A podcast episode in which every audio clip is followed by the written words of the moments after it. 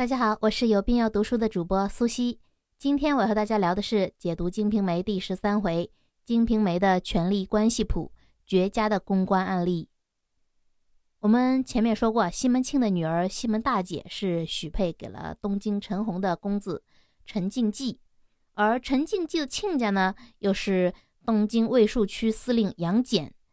就在西门庆啊要迎娶平儿之前几天，陈静济啊。却突然来到清河县，哭着拜见他这位岳父。原来啊，他从京东那边给西门庆带来了一个惊天噩耗。他们在京东的靠山杨司令杨戬，因为啊，他对辽国的军事进攻防御不利，被政敌弹劾，哎，彻底垮台了。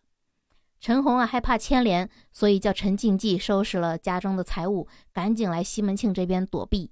西门庆一听呢，哇！犹如这五雷轰顶啊，大惊失色，急得一夜都睡不着觉，叫手下人啊过来把花园新房的工程全停了，大门紧闭，全家人不准擅自出去走动。他自己啊，焦躁的每天在房里乱转。月娘便来劝他：“冤有头债有主，陈庆家那边出了事，你再着急也没用啊。”西门庆啊，现在正是急得如同热锅上的蚂蚁。见月娘这么不开窍，更加的烦恼，不耐烦的回答：“你个妇道人家，懂个屁！”西门庆为什么这么着急呢？我们知道，历来的权力斗争中的个人都不能单独的只当做他个人来看。以杨司令来说，他在朝廷所代表的可不只是他杨司令自己这么简单，他代表的还是一派以他为核心的盘根错节的关系网。那是一个利益网络呀！西门庆为什么在县里可以这么嚣张跋扈啊？那还不是因为他依仗的就是网上一层一层的关系。县里的人怕的难道是西门庆本人吗？他们怕的是在西门庆背后体现出来的从一级一级延伸下来的权力。而现在，这个处于权力顶层的杨司令被打倒了，那些依附于他关系网里面的人，难道能安心过日子吗？常言道。城门失火，殃及池鱼。权力斗争的关键词就是痛打落水狗。现在西门庆面临的就是一个随时会降临的灭顶之灾。所谓困兽犹斗嘛，西门庆可不会坐着等死，他马上吩咐自己的小管家来宝、来旺两个人，叫他们立即动身，星夜赶往这东京打点活动，一定要尽全力啊，把现在这个危局。从漩涡里拉出来，我们一路看来啊，表面上无比热闹、无比吸引眼球的是西门庆的沾花惹草，哎，窃玉偷香，这几乎已经快让我们忘记了西门庆的真实身份了，那就是他西门药材批发有限公司的首席执行官，他识人眼光之独到精准啊，用人手段之雄魄大胆。这都是一个出色的执行官所需要具备的素质。现在名下的几个业务主管都是他精心挑选的干练之才。我们知道，在赌局博弈中有一个很重要的原则，就是在决定输赢的关键时刻，一定要把最大的筹码给压上去。现在这个节骨眼上，那更是要用人不疑，疑人不用啊。我们这就来看看，让西门董事长把所有宝都押上的公关部主管来宝是如何表现的。来宝呢，来到东京之后啊，先前后活动打听，知道这判决书已经定的差不多了，只是杨司令名下的这个亲族名单啊，还没有完全核实，还需要商定。这呀，就表示事情已经有了一丝光亮了。所以啊，来宝立刻前往蔡京家拜访斡旋。他刚要进蔡府的门啊，却看到杨司令的亲随杨干办从这蔡府出来。于是啊，来宝又等了等，然后啊，到府门口，首先见到了蔡府的门房接待员。常言道啊，宰相门前七品官嘛。这门房啊，虽然也是个看门狗，但是见多识广啊。所以也是趾高气昂，不把来宝放在眼里。来宝怎么对付的呢？他先送上了五百块的见面礼，说求见蔡家的大管家翟谦。然后啊，骗门房说自己也是杨司令的亲随。门房拿了好处嘛，再加上听说又是这杨司令的人，马上态度转变，说翟大管家不在，哎，只能见小管家高安。然后啊，就把来宝引进门见了高安了。高安很奇怪啊，说刚才杨司令的人不是刚走吗？啊，怎么又来了？来宝怎么应答的呢？他马上送上了这十两银子，约合人民币五千块。然后轻描淡写的说自己本来要和杨干办一块儿来的，但是自己吃饭误了点儿，迟到了一步。没想到杨干办已经走了。高安觉得好像也没什么不对啊。不过呢，蔡京不在家，所以呢，便又带来宝啊去见着蔡的儿子蔡攸蔡部长。来宝见了蔡部长，赶紧磕头，说自己是杨司令的亲家陈洪的人，求蔡部长指条活路。然后送上了这个见面礼，啊，价值百米五百担的帖子。大家注意哈，《金瓶梅》成书在明嘉靖至万历朝之间，按那会儿的米价折算啊，五百担大约是白银一千两，也就是人民币五十万左右。蔡攸见这么大手笔啊，也是很开心啊，于是就说啊，这判决书啊是高官李邦彦在管。就叫高安带着来宝去见李。见面之后啊，来宝马上送上金银五百两，人民币约一百三十七万，说自己是西门庆的亲随。这事儿啊，请你帮帮忙。李高官啊，见有蔡部长的亲笔帖子，而且呢，西门庆在这桩案子里也不是牵连网络里面最主要的那几层。而是外面那些可判可不判的，况且最重要的是又有这么多的现金好处，何乐而不为啊？所以大笔一挥，就从判决书里面把西门庆给划去了。来宝见事情已经办妥，谢了这高管家，立即又赶回清河县啊，报告了西门庆。总算是一场浩劫就这么躲过去了。我们知道，见多识广、脸皮厚，这是做公关的人。所必备的基本素质，但最难的是又能根据具体的情况做出及时的反应和得体的应变方略。我们来看啊，这个来宝这次的公关活动可以说是层层推进，步步精巧。首先呢，他是找准了解决问题的入手点蔡京。我们知道做巴结工作，那关系是要自下往上的。而做捞人工作，关系是自上而下的，因为啊，巴结是利益重组，利益要一层一层的往上送；捞人是权力释放，权力要一级一级的往下压。这个点找准了呀！再来看来宝的表现，看似信手拈来，其实啊，就是暗合这个原则的。我们看他对门房，直接把自己的身份。假冒提高到了最高的杨司令的心腹，这就打通到了第一步，也是最重要的一步：怎么先进到圈子里面去？不然你空有一身的银子，你送不进圈子里去，那也是白搭呀。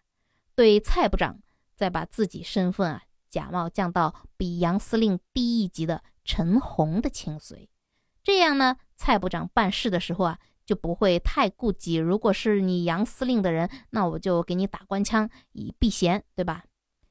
对李高官呢，身份才回归真实，降到比陈红更低一级的西门庆，这样就可以完全低于这李部长的心理预期。原来就这么一件小事，他自然也就随手办了。这是身份方面的，但是打点费用方面。从门房的五百，高管家的五千，到蔡部长的五十万，直到最后啊，李副总理的一百三十七万，看到了吧？层层加码，绝对不含糊。所以，我们说啊，来宝这次的表现可以用八个字来形容，那就是处乱不惊，胆大心细。整个办事的过程啊，足以写进公关教程做案例学习。西门庆这会儿肯定是心花怒放啊！小来宝啊，你可真是我西门庆左膀右臂呀！好了，西门庆这边啊，警报总算是解除了。可这已经拖到七月中旬了，平儿那边会不会已经等疯了呢？西门庆赶紧过来，却碰见了冯妈妈。西门庆啊，就要问这平儿好，冯妈妈却没好气的回道：“大恶人还问什么好啊？我们家少奶奶已经嫁人了。”西门庆一听啊，差点没从马上摔下来。他吃惊，我们也吃惊啊！这太突然了。两个月之间，平儿那边到底发生了什么事情呢？原来啊，这西门庆急着避祸的时候，忙得焦头烂额。完全就把平儿抛到了九霄云外，他家的大门又关得铁桶一样。平儿是天天盼着西门庆，却又见不到人，所以啊，每天茶不思饭不想，精神恍惚，终于病倒了。然后啊，他开始每晚做一个奇怪的梦，梦见一只狐狸冒名顶姓来摄取他的精髓。冯妈妈见平儿病得重啊，赶紧去请了大街口的一个江湖郎中，叫蒋竹山的，来给平儿看病。这个蒋竹山，本来就是个轻浮狂诈的人，他一见平儿是个青春妙龄却又守寡的美人儿，这症状嘛又是每晚魂不守舍，梦见有鬼过来交合，基本就猜到了七八分了，便开了一副静心的药。平儿吃了药啊，精神渐渐好转了，也能吃下东西了。几天之后，病就好了。平儿便摆了一桌酒席，并拿出了三两银子，大概是一千五吧，答谢这个蒋竹山。这蒋竹山啊，自从是给平儿看过病之后啊，就对平儿起了觊觎之心。喝了几杯酒之后啊，便用话来挑逗，问平儿多少青春啊，为何独守空房啊？哎，有没有孩子呀？最后他给平儿一个结论，那就是。娘子正当妙龄，却又独自一人，长此以往，缺乏滋润，怎么会不生病啊？啊，看看这句话，充满了暗示的暧昧之语啊。平儿便说啊，其实已经定过亲了，就是西门药材批发公司的老板西门庆。蒋竹山一听，马上替平儿叫苦：“哎呀，娘子你不知啊，这西门庆就是个泼皮无赖，到处放债不说，还买卖人口。”家里的太太稍有不顺心，就打骂加身，还叫媒婆拉出去卖了。如今东京那边已经下了文书，要来县里拿人。我劝娘子你三思啊，别往这火坑里跳。平儿听了这话呀，又琢磨了一下，马上就明白了。这么多天找不着西门庆，原来是因为他家里出事儿了。他现在自身都难保，那自己这么多放在他西门庆家的财物。岂不是也都凶多吉少了？心里面也是暗暗叫苦啊。那他眼看着眼前的蒋竹山，突然又转念一想，罢了，这个人倒也还算谦恭，我为何不就嫁给他算了？于是平儿也说了一句很暧昧的话来挑逗着蒋竹山：“我想要嫁个像先生一样的人，不知道有没有合适的人选啊？”那听了这话呀，蒋竹山是喜上眉梢啊，从头爽到脚，马上就给平儿跪下了，说：“如果你不嫌弃，我愿意啊，衔草结环来报答。只是我现在手上缺钱，付不起这聘礼。”平儿笑了笑说：“啊，没关系，我可以自己出钱把你招过来当个倒插门。”于是啊，两个人当下就喝了杯交杯酒，把这婚事给定了。六月十八日那天啊。平儿便和这个蒋竹山办了婚礼，平儿又拿出了三百两银子，人民币大约十五万啊，帮这个蒋竹山开了个门诊部，又给他买了一匹驴，你就当那是现在的奇瑞 QQ 吧。这蒋竹山，可真算是 撞大运了，不但娶了个娇妻，还摇身一变，从一个走街串访的江湖郎中，变成了坐台的门诊部大夫了。这真是走了狗屎运啊！应该说这一段的变化是完全出乎我们的意料。平儿这几个月来啊，可以说是和西门庆如胶似漆。她为了嫁给西门庆啊，还不惜自降身价，毕恭毕敬的去和西门庆的太太们搞了好几个月的公关联谊工作。这好不容易各方面障碍都摆平了，眼看着连婚期都已经定了，怎么就说变就变了呢？马上就嫁给了蒋竹山。这么个不三不四的江湖郎中呢？我们要回答这个问题啊，必须要先明白一件事情，那就是平儿和西门庆他们两个为什么要结婚呢？哎，这可能问的大家有点莫名其妙啊。结婚呢，还不是因为他们两个两情相悦，哎，情投意合吗？可问题是，他们两个真的情投意合吗？我们先看西门庆，家里出了事之后啊，他对即将要过门的平儿是什么态度呢？立马抛到了九霄云外。看看这哪里是对待即将过门的老婆的态度呀？就算不方便见人，你派人给他带个口信儿也行啊。再看看平儿，他听说西门庆家出了事儿啊，是什么反应？先是担心自己放在他们家的那些财物，再呢是想到自己怎么抽身，什么都担心了。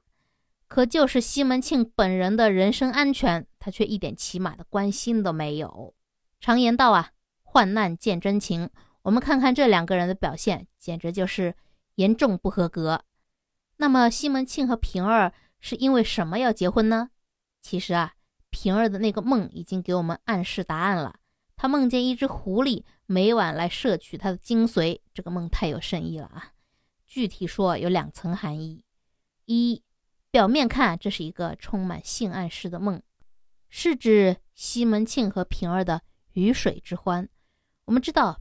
平儿是极度饥渴的啊，他和花子虚这几年几乎就没有同过房，而之前呢带他那个花太监枪都没有的人更不用提了。